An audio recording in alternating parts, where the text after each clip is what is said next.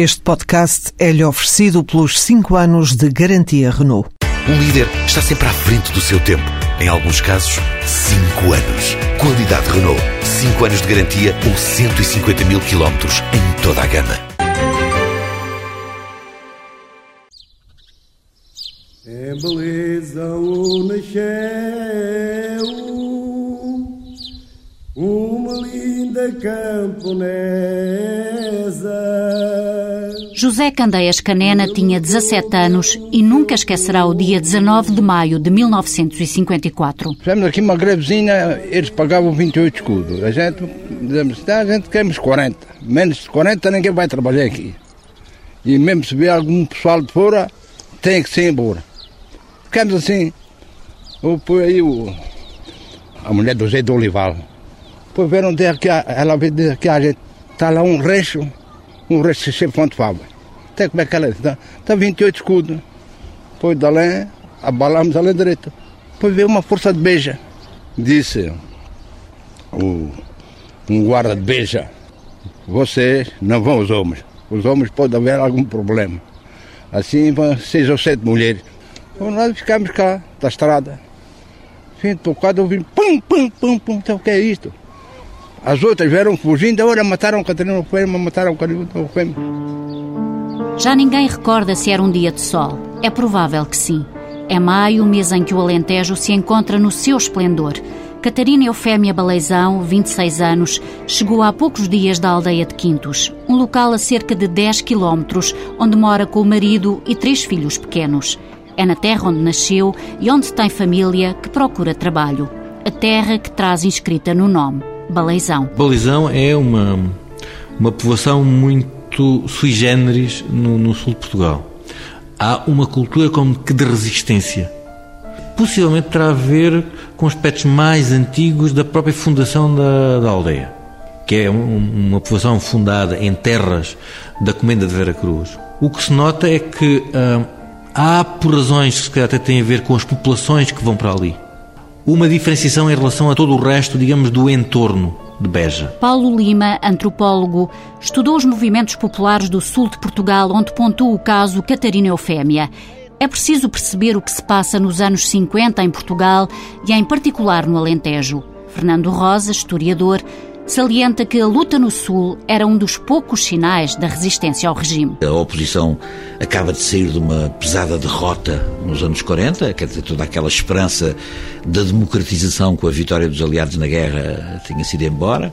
A campanha de, de- das eleições presidenciais do general, do general Norton de Matos, em 1949, tinham-se saldado por uma vaga repressiva enorme e, sobretudo, por uma grande, sobretudo, quer dizer, também por uma grande divisão cavada pela Guerra Fria nas, nas hostes oposicionistas, eh, comunistas e, e aliados dos comunistas de um lado, anticomunistas eh, e conservadores, enfim, liberais conservadores do outro. Eh, e, portanto, num país que está, que vive os anos de chumbo dos anos 50, que são anos de chumbo, anos, anos de, de regresso a uma crispação autoritária muito forte, a luta dos assalariados rurais no Alentejo é das, de- dos sinais de, de- de vitalidade e da resistência do povo português e dos, e dos trabalhadores portugueses é essa. Alentejo dá tudo para a nação. Os assalariados rurais viviam precariamente, trabalhavam desde o nascer ao pôr do sol. Silvestre Troncão, hoje presidente da Junta de Freguesia, apesar dos seus 41 anos, recorda o tempo dos latifundiários. eram pessoas que tinham, que tinham muito poder, eram possuidoras de, de, de de grandes, grandes propriedades, pagavam muito mal às pessoas, não havia condições. Se chovesse e fossem para o trabalho, chegavam lá, não estavam em condições de trabalhar, voltavam para casa sem ganhar nada, trabalhavam de sol a sol, não tinham horários. Ah, isto era um rol de, era um rol de- de- de problemas, né? Que levava a que as pessoas não tivessem a mínimas condições nem para, para a alimentação dos filhos, nem condições em casa. Por exemplo, eu lembro-me que, muito pequeno, mu- muito poucas casas de banho a ver, por exemplo, em Baleizão. São tempos muito duros para aquela população, refere a historiadora Irene Pimentel. Era um período de fome e um período hum, em que os, os latifundiários recorriam a ranchos de outras terras e foi um momento em que se estava a lutar por maiores jornas. E, portanto, estava a haver uma greve e os latifundiários estavam a recorrer a rechos de outras partes da zona. E o que se conta, e penso que há vários testemunhos que aí uh, são bastante fidedignos e dizem que houve um grupo de, de, camponeses, de assalariados agrícolas, onde estava incluída a Catarina Eufémia, com muitas mulheres, porque as mulheres aqui, evidentemente, estão sempre muito presentes, porque são as que cuidam dos filhos e passam a fome. Eh, que foram tentar convencer esses tais trabalhadores a não trabalharem, a participarem na. Não se dizia greve na altura, mas na, na, na paragem, digamos. Assustado com o movimento que se começa a gerar entre trabalhadores rurais vindos de fora e os da terra, o feitor chama uma brigada da GNR de Beja. O tenente João Tomás Carrajola encabeça essa força. O tenente Carrajola, que estava, digamos, mais acima, quando os vê aproximar, aproximar sai de trás do molho de, de cereal e perguntou-lhe o que é que estás aqui a fazer, ou o que é que andam aqui a fazer. Eu já nem me consigo reconstituir a... E quando ela diz, nós queremos trabalho e pão, ou alguma coisa assim, ou pelo menos é aquilo que, que me foi dito, ele deu-lhe um soco e ela caiu de bruços. E quando ela se tenta levantar, ou seja, está de joelhos e ainda com as costas dobradas, ele dispara a queima-roupa pelas costas. Catarina traz ao colo o filho de oito meses que cai desamparado no chão, semeado de favas. Já ninguém consegue reproduzir com toda a certeza o diálogo entre a camponesa e o tenente da GNR. Gertrudes Baleizão Rosa, prima de Catarina, ouviu ao longo dos anos a família contar o que terá dito Carrajola. É que tu queres, minha burra, não sei quantos, então... E depois ela dizia-lhe que queria algum dinheiro mais poxa para dar de comer aos filhos. E ele disse para ela: come palha. Porquê é que não comes palha? As palavras são apagadas da memória, mas os que lá estavam não esquecem aquele som. O som dos três tiros da pistola metralhadora do agente da GNR. Manuel Francisco Carrilho, primo de Catarina, corre a chamar o pai. O meu pai estava lá esquiando, esquiando umas ovelhas lá do milho. E andava o pessoal lá em Valvinagre, ceifando lá no Serrinha. Depois a minha mulher lá andar, andar a ceifando, fui fugindo, fui chamar o meu pai. Eu vi por cima, disse lá elas que tinha matado a minha Catarina, o pé da cá no, ali na. Depois veio tudo embora, veio tudo atrás de mim, veio tudo embora. Eu vi mais o meu pai e o pessoal depois veio tudo embora. Manuel de Melo Garrido é o jornalista do Diário do Alentejo que acompanha o caso. Só dois dias mais tarde sai uma pequena notícia também nos jornais nacionais, onde era correspondente. É preciso ver que isto era uma coisa muito corajosa. Eh, naquela altura, ele deu a notícia disse mesmo que eu tinha havido tiros e que eh, da GNR e que ela tinha sido morta a tiro eh, e dando o nome. O que foi muito importante, porque isto também transmitiu, porque se não tivesse muitas vezes estas pequenas notícias, se isto não tivesse sido transmitido, é possível que também o mito não tivesse sido criado. Ficava uma mulher anónima, Maria da Graça ou outro nome qualquer, eh, que numa desordem, como também já tinha acontecido, tinha morrido. Paulo Barriga, hoje o diretor do jornal, recorda que o seu antigo camarada de trabalho deixou escrito em livro, muitos anos mais tarde, aquilo que a censura não deixou passar. O jornalista relatava, por exemplo, que foi Fernando Nunes Ribeiro, proprietário das terras, chegado nessa altura ao local, quem levou Catarina para o hospital de Beja. Ali já chegou sem vida. A Catarina Ofémia foi baleada, não faleceu logo, imediatamente, e ele teve, foi ele que, que, que, que no, no, nos braços dele e depois levou no, próprio, no seu próprio carro para para a balizão e ele teve palavras eh, trocadas com, com o Tenente Carrajola e com outras forças eh, da GNR que lá estavam no local, muito duras, eh, e era, naquela altura estes homens tinham muito poder, né? eram terratenentes, tinham um poder uh, efetivo, e foi ele que trouxe, e foi ele até que terá feito a participação do, do incidente depois no, no próprio tribunal, portanto é, é é um homem, era um homem com muito com sentimentos, sim, com, com bons sentimentos, com, com, bom, com bom fundo. No dia seguinte, José Canena e centenas de pessoas deslocam-se para Beja. Para iludir os que ali se concentram, a GNR faz sair o corpo de Catarina Eufémia pelas traseiras. Foi gente do outro dia, abalamos todos para Beja, para buscar a mulher cá para a aldeia, para vir ser enterrada aqui. Agora o pai do hospital, tá, tá, ah, muita gente, coisa. Quando mal te cuidamos, Olha, ela vem sair por aqui, volta com ela lá para a porta de trás do hospital. Eu por coisa, foram enterrar aqui, depois aquela altura, barqueiradas para aqui, barqueiradas para lá. Aquela, a roda do, do, do castelo era tudo. Pedra. Uma, oh, toma, toma, toma, toma, toma, toma, toma. Contra a polícia? Ah, contra a polícia. E a polícia também deram muita porrada e eles também. Oh. Beja foi perfeitamente invadida por, por pessoas pessoas muito pobres que chegaram aqui, e há, há, há fotografias disso, chegaram aqui a pé, as, por seus próprios meios, que vieram ao funeral e houve uma carga policial violentíssima, foram presas centenas de pessoas nessa altura, um, e as pessoas de Beja, da cidade de Beja, todas elas foram para casa, pronto, Beja ficou em estado de sítio, e, as, e as, todas as ruas da cidade estavam ocupadas por este eh, e para esta enorme massa de pessoas eh, pobres e esfarrapadas que vinham do campo, esfomeadas, que vinham a velar a Catarina Ofémia. Tanto que o corpo dela teve que ser tirado de, pelas traseiras da, da morgue, às escondidas, no, no, antigo Hospital da Misericórdia de Beja, no, no chamado Hospital Velho. São dias de medo para a população de Baleizão, que fica cercada pela GNR. Edviges Rafael, 75 anos, recorda cada minuto. Não se podia sair à rua, não se podia falar coisa nenhuma. Isto, isto originou esta tal dita revolta, esta tal dita raiva contra estas autoridades. Faziam coisas fora de ser. E depois, depois as autoridades começaram a passar visto os montes. E se passava por lá alguém, e o que é que diziam? Foi. Edviges não consegue acabar a frase. Foi pesado demais.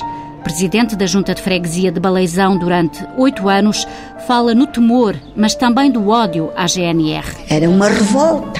Tínhamos que levar com eles a toda a hora. E eles depois eram provocadores. Provocavam, eram duas patrulhas de cavalo, com os cavalos por as ruas, a, a fazer os miúdos já tinham medo de tudo e tudo. Foi uma, foram décadas que a gente viveu neste massacre. Eles vieram, os guardas da, da Beja, um estava para lá que era um capitão, um capitão Delgado. Até tinha metralhadora, mas tudo para dentro. Tivemos três dias sem ninguém sair de casa. E sem ver casa de banho nem nada. Com medo. Pô, então, era, era louco de alta baixa. A polícia bateu à porta de Custódia Troncão nessa madrugada. Custódia tinha 19 anos na altura dos acontecimentos. Viu o irmão ser levado para a prisão de Caxias. Eram as 5 da manhã, era ali na minha casa, era um jipe da guarda à frente e outro atrás. Aí irem buscar o meu irmão às 5 horas da manhã. Bateram à porta, o meu pai disse: Você não pode aqui entrar, que eu tinha aqui cinco filhas. E o meu filho está. Gente não faz mal, traga lá o seu filho, o seu filho é superior ao posto. Olha, levaram o meu irmão para o posto, depois levaram para Lisboa, foi preso, foi para Caxias. Teve lá um mês, o fim do mês saiu, o fim de pouco tempo vieram buscar outra vez, teve lá seis meses. E qual era a acusação? A acusação era porque tinha ido só ao funeral e que tinha jogado pedras dos polícias. Custódia não esconde a militância da família no Partido Comunista, mas outros, que apenas tiveram a ousadia de se revoltar, seguiram também para a prisão. Foi o Sanina e o Toy da Zefa. Foi. O Toy da Zefa levaram o moço para Caxias. O Sanina era da minha idade, tinha 18 anos. E o outro, o Toy da Zefa, devia ter uns 15. Miúdos, apenas miúdos que contestavam a morte de uma jovem da terra. Oh, balizão, balizão, e oh, terra de Catarina. Mas para além do mito, mais tarde criado à sua volta, quem é a Catarina Eufémia? Maria Catarina Baleizão do Carmo, a filha mais velha, seis anos na altura, relembra com saudade a mãe que partiu tão cedo. Ainda guardo memórias dela, porque quando estava morando em Quintos, que é uma aldeia aqui a 6 km mais ou menos, que era onde nós vivíamos, e o meu pai era cantoneiro, e lembro-me quando era pequenina, estarmos todos juntos. Era uma pessoa muito alegre. Ainda hoje, por, ontem, por acaso, juntei-me ali com os familiares e disseram-me mesmo isso. A tua mãe era mais alegre que tu, era uma pessoa assim, toda muito faladora, muito de, de, de, de bailes, de, de uh, pronto, de contentamento, de, de, enérgica, e era uma pessoa muito sociável. A história não se ocupa com outras histórias mais simples, mas mais dolorosas. a de Maria Catarina, 6 anos, António, 3 e José, 8 meses. O meu pai escreveu para o Estado dizendo que não podia ficar com, com três crianças e a partir daí eles arranjaram para que nós fôssemos internados em instituições. O meu irmão mais pequenino foi aqui para a creche em Beja, que ainda era idade de creche, e o outro também. Foram os dois. Depois, quando cresceram, foram para a Casa Pia, escola e isso. E eu fui logo para a Casa Pia das Raparigas em Lisboa. E lá tive 10 anos e meio. Quer dizer, nós vivemos uma vida. Quem sentiu na pele toda esta tragédia foram os filhos, porque dispersou-se, desmanchou-se uma casa. Criança, Maria Catarina lembra a aflição da família e o temor à polícia. Depois disso, lembra-me toda a revolução que se fez. Não, eu não fui espreitar à rua porque puseram-me logo em casa da minha avó, fecharam logo as portas, porque ela foi logo levada para Beja, para o hospital. E, e, as outras pessoas daqui da aldeia tiveram obrigatoriamente de meter-se em casa, porque a polícia andava aí a cavalo, percorrendo as ruas da aldeia para as pessoas não fazerem greve cá fora, não alterarem, eh, não haver algum protesto cá fora. E então eu recordo-me de estar em casa dos meus avós, o meu avô muito, tudo, tudo muito, com muito sofrimento, tudo muito choroso. O meu avô queria vir cá para a rua, mas ainda era pior vir para a rua, não lhe dessem eles também algum tiro, estava, estava eh, na última. E então toda a gente teve que fechar a porta e, e, ficar em casa à espera que as coisas acontecessem, não é? O pai, António do Carmo, o Carmona, como era conhecido, cantoneiro, manteve até final dos dias a mágoa de terem ceifado a vida da sua jovem mulher. Paulo Lima, antropólogo, conviveu de perto com este homem amargurado. Nós vamos ter como família, com marido, filhos, etc., e vamos falar de uma heroína para os filhos. E, e essa, isto não existe na heroicidade, é uma tragédia. Uns perderam a mãe, o outro perdeu a mulher. Isto nós muitas vezes não temos esta noção, quase que banalizamos a morte. E o que temos ali é um caso trágico. Eu lembro várias vezes o viúvo, e essa é uma das razões que o levam a afastar do PCP e a aproximar-se da UDP. Ele era um dos poucos uh, votantes da UDP na altura e depois do PSR. Era. Eu lembro quando ele me contou isto para mim foi assim um pouco quase um, um muro no estômago, porque é que eu não me, recordei, não, não me lembrei disto, que é quando eu morrer, onde é que eu vou ser enterrado? Porque é normal que uh, as pessoas morrem se ficassem presunta de, de, de um ente querido e próximo. E isso era-lhe vedado. Isso era-lhe vedado. Isso é da, hum, das coisas mais. Eu lembro que isso era das coisas que mais o magoavam. Ou seja, de repente, a Catarina Femi não é uma heroína, né? era a mulher dele com que ele tinha casado e que era mais jovem e que, que era mãe dos filhos e, e isso era, digamos, um, um aspecto dramático a nível familiar, não é? A campa onde se encontram depositados os restos mortais de Catarina Eufémia, em Baleizão, é, desde o 25 de abril, propriedade do Partido Comunista, que todos os anos, a 19 de maio, organiza uma romagem à campa. Silvestre Troncão, presidente da Junta de Freguesia, eleito pelo PCP, reconhece que a aldeia se tornou um símbolo do partido. Promove um pouco a aldeia, promove um pouco a aldeia e depois é sempre uma manifestação em que, de alguma forma, o partido mostra que os símbolos do partido continuam a estar bem vivos no, no, no país onde, onde nós vivemos. Na ditadura e logo após a sua morte, Catarina foi enterrada na aldeia de Quintos, às escondidas da população. Também aí, a família não pôde aproximar-se. Ela ficou longe o corpo foi perfeitamente nacionalizado pelo Estado Novo, era, o corpo passou a ser propriedade do Estado, as pessoas não podiam ir perto dela, a família não tinha acesso ao corpo, como depois também acabou por deixar de ter, depois do 25 de Abril, o PCP apoderou-se do, do, do, corpo e, portanto, eh, houve aqui uma transição de propriedade de, de, um, de, um, de um, corpo de um, que nunca pertenceu propriamente à família, o que acho que deve ser uma coisa extremamente dolorosa para a família, porque a Catarina Ofema era uma mulher, uma miúda, morreu com 20 e poucos anos, tinha três filhos, era casada, amava um homem, trocava cartas de amor com ele, uh, portanto, tinha sentimentos. Portanto, não é Nossa Senhora de Fátima, era apenas uma mulher normal, comum, como outra mulher qualquer. Quando lhe falam da mãe, Maria Catarina, hoje com 65 anos, preferia que ela tivesse acompanhado o seu crescimento, que lhe tivesse dado o mimo. Hoje, da janela da casa onde vive, no largo da aldeia, vê apenas a estátua, fria, em bronze. Não me sinto uh, lisonjeada por ser, sinto-me uma pessoa normal que passou aquilo tudo e nós, e nós como filhos passamos contratempos e, e nunca tivemos um lar e foi isso que eu senti. Em torno da figura da jovem mulher abatida pelas balas da GNR, criaram-se ideias que ainda hoje permanecem no imaginário português. Por exemplo, a de que seria militante comunista. A filha garante que Catarina Eufémia nunca esteve ligada a qualquer partido ao contrário do marido e do sogro. Foi criada num outro ambiente em que não tinha nada a ver com, com, com, partidos. A família dela não se metia nessas coisas e nem era, mas o meu pai e o meu avô, o pai dele, teve em Peniche, preso por político durante dois anos. Está a ver o meu pai influenciado, é, mesmo com 12 anos, já ele ia a reuniões, já ia. Tinha aquele bichinho mesmo do partido. E então, quando casou com a minha mãe, queria influenciá-la também aquela fizesse qualquer coisa e então ela por acaso ia entregar também panfletos, mas não era uma pessoa que viesse de trás com aquelas eh, raízes, não é? E então era, era mulher do meu pai, tudo o que o meu pai lhe dizia ela assimilava, se fizesse falta fazer aquilo que fizesse, acompanhá-lo em qualquer coisa, mesmo clandestina, ela faria.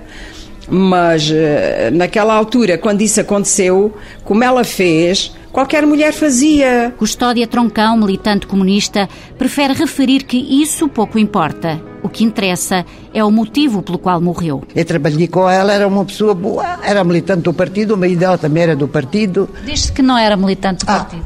Então, quem é que sabe? As pessoas é que sabem. Quer saber a gente. Até porque antigamente não podia ser tudo comunistas, que a gente tínhamos medo uns dos outros, que as coisas não eram uma brincadeira. Fosse que não fosse, não morrer na nossa luta.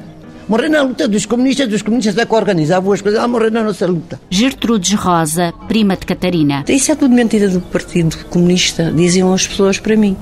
E eu ficava fula porque eu tinha assistido a tudo e era, era, era sangue do meu sangue, era a minha prima. E eles diziam-me na minha cara, devia ter para aí uns 20 e tal anos, 22, 23, comecei a trabalhar em Lisboa e mesmo lá as pessoas da vizinhança, quando eu contava a história, isso é tudo invenção do, do Partido Comunista. E eu assim, bolas, então estão-me a dizer que é invenção. Eu chega-me, com eu que sofri isto na pele, eu era invenção.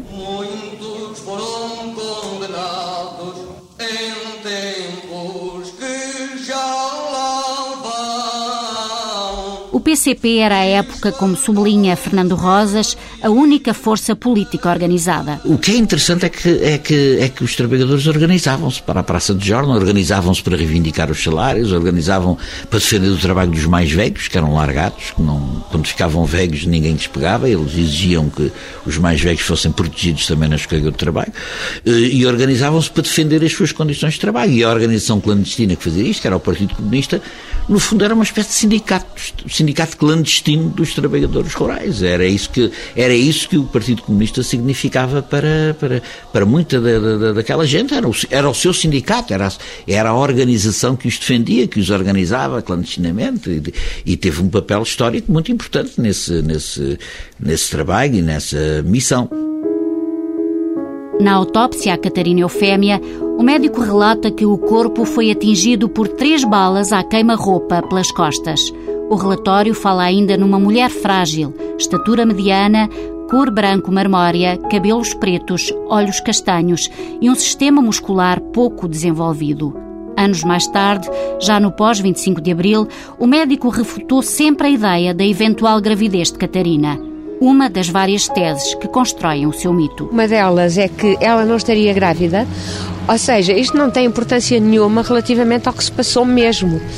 Agora, consta que esse mito foi logo criado no próprio momento em que a população de, de Balezão se dirigiu à casa mortuária, porque há um testemunho do médico que lhe fez a autópsia e diz que ela não, não estava grávida, que ouviu logo na altura as pessoas a dizerem, ela ainda por cima estava grávida, ela já tinha três filhos. Pronto, e isto faz todo o sentido que esta mitologia avance. Agora, há outra questão que eu acho que é mais complicada, que é, por exemplo, na, na mitologia, uh, muito criada pelo Partido Comunista Português, diz que ela foi uh, morta à queima-roupa de frente. Ora, parece que também isso não é um facto. E foi morta por trás. O que é muito mais grave, muito mais grave, porque foi à queima-roupa por trás Agora, claro que isto elimina um bocadinho aquela mitologia dela estar a fazer frente ao, ao, ao tenente da GNR. Agora, quanto a mim, é, é, muito mais grave, quer dizer, foi morta pelas costas, quer dizer, não há coisa mais terrível. No livro sobre os 100 anos da Guarda Nacional Republicana, editado em 2011, da autoria do tenente-coronel Nuno Andrade, pode ler-se o relatório da morte de Catarina Eufémia Baleizão, escrito pela GNR. Curiosamente, com data de 1960, seis anos depois. No dia 19 de maio do ano de 1954, um rancho de ceifeiras, instigadas por agentes comunistas, dirigiram-se à herdade do Olival, a fim de, por meio de ameaças, obrigarem um outro rancho de ceifeiras que se encontrava naquela propriedade a abandonar o trabalho.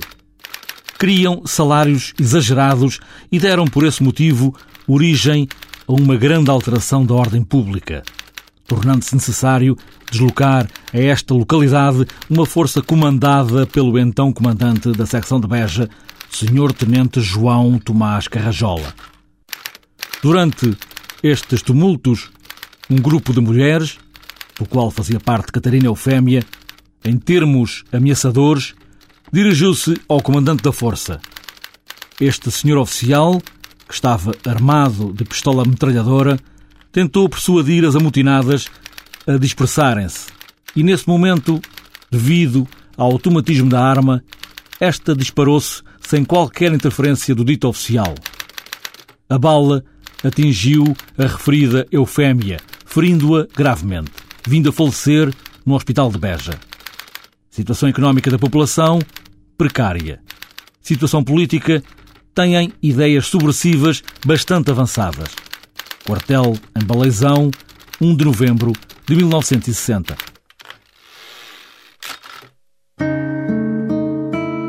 Era a versão da Guarda Nacional Republicana que representava, fora das cidades, sublinha o historiador Fernando Rosas, a força do regime. E é preciso perceber que nestas condições a Guarda Republicana era uma espécie de guarda petroriana dos, dos agrários. Quer dizer, a Guarda Republicana não estava lá para manter a ordem.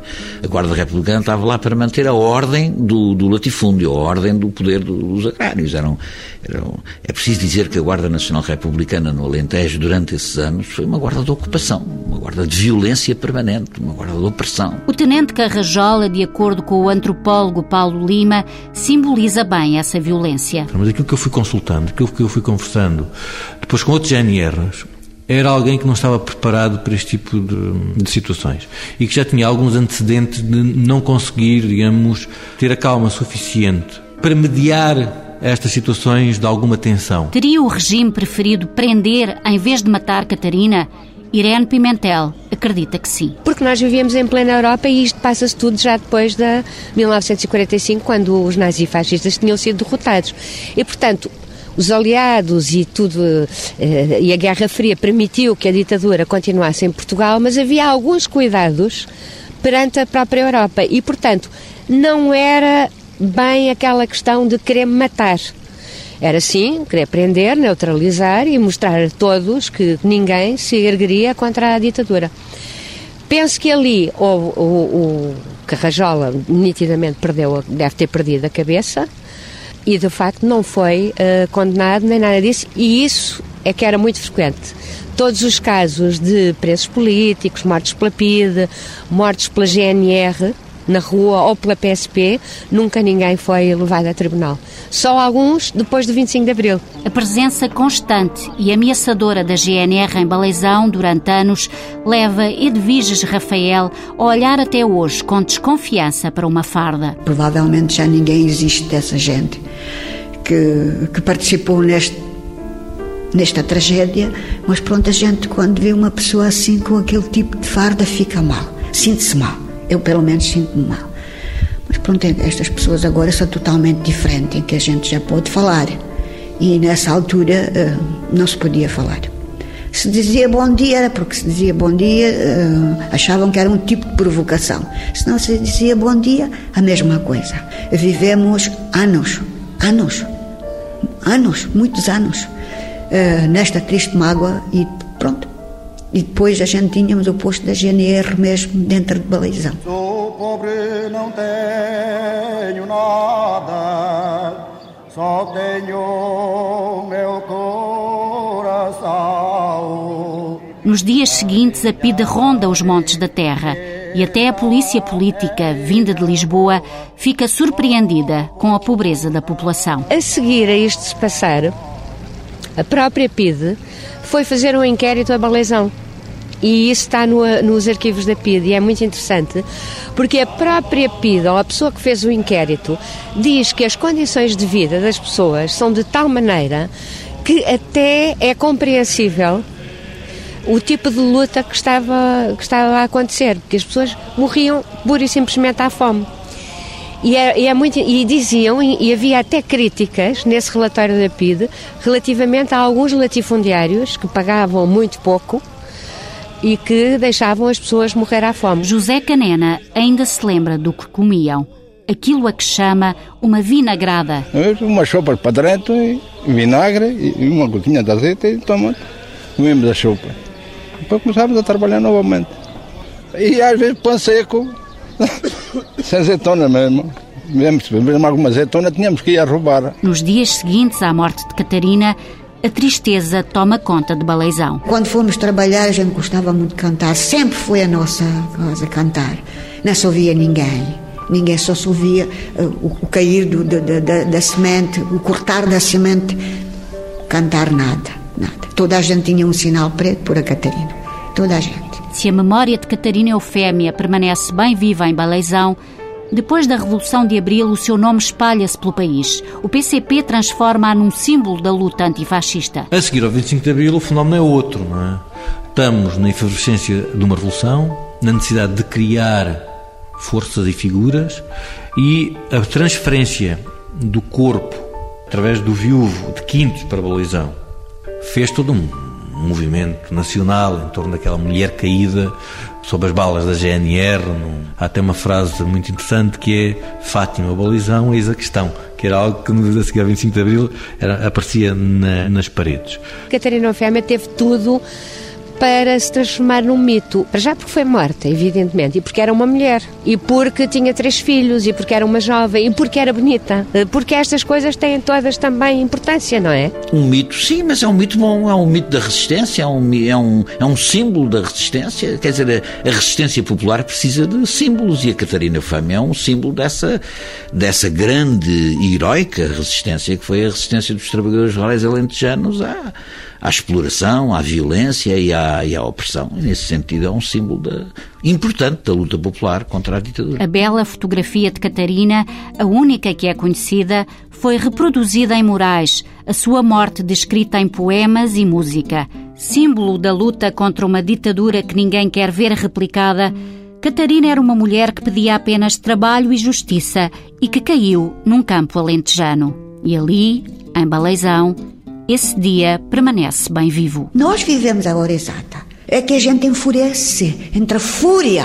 aquela fúria que, como se a gente pudesse ir ainda dar um resultado ao assunto. Eu acho que, enquanto Balezão for Balezão, Catarina não esquece. Chamava-se Catarina, o Alentejo a viu nascer. Chamava-se Catarina, o Alentejo a viu nascer. Serranas viram em vida, Baleizão a vi morrer. Serranas viram em vida, Baleizão a viu morrer.